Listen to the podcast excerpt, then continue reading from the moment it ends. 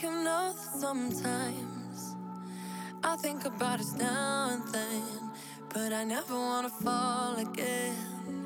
Uh. 亲爱的朋友们，大家好，欢迎收听《你知道的真多》，我是绵尾巴。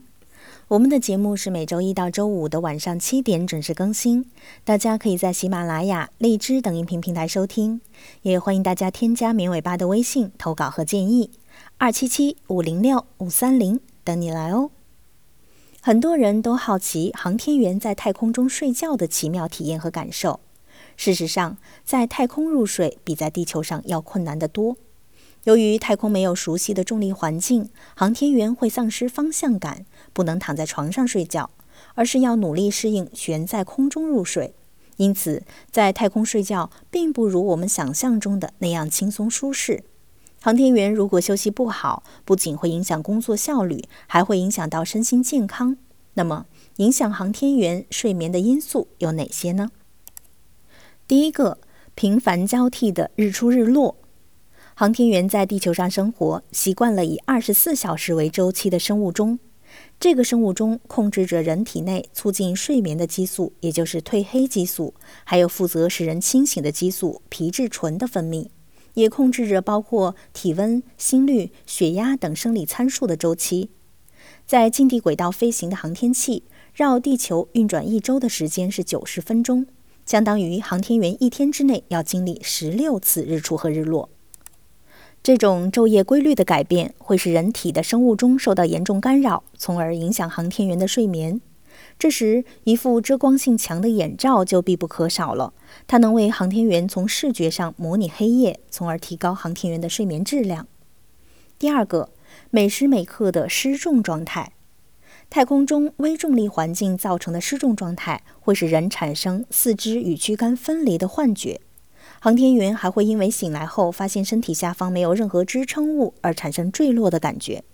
失重使人体的血液和脏器都失去了重量，导致航天员下肢的血液流向头部和胸部，产生类似在地面上倒立的不适感。此外，由于没有重力施加在脊柱上，脊柱伸展会刺激背部的神经和肌肉，引起航天员背部疼痛。同时，在太空中睡眠时稍有活动，甚至是呼吸，也会使航天员漂浮起来。因此，航天员睡觉时会钻进与舱体结构连接的专用睡袋中，将睡袋固定在一定区域内，能对航天员施加一定的压力，使其身体紧贴舱体，创造更加贴近地面的睡眠状态。这样不仅有利于航天员的睡眠，还能保证航天员的安全。第三。无法避免的舱内声音。大多数人认为航天员身处在一片寂静的太空环境中，然而载人航天器里并不安静。声源主要来自于载人航天器的生命保障系统，特别是风扇、方向推进器、抽水机、发电机和控制系统。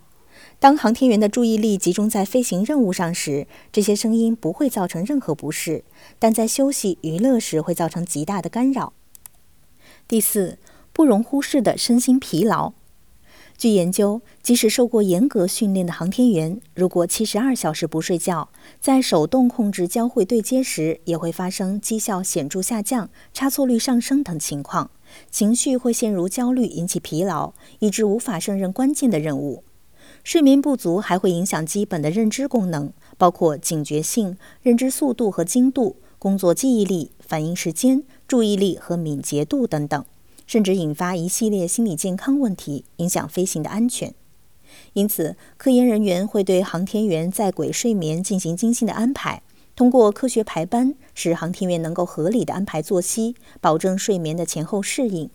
其次，科研人员也会降低休息区的光照强度，营造夜间环境。为了获得较好的空间睡眠质量，航天员在睡觉时一定要注意面部的开场性。口鼻处要保持良好的通风，体位也得基本保持固定。由此可见，在太空也得注意睡姿，否则想要睡个好觉可不简单呀。好的，以上就是本期节目的全部内容了，感谢大家的收听，我们下期节目再见吧，拜拜。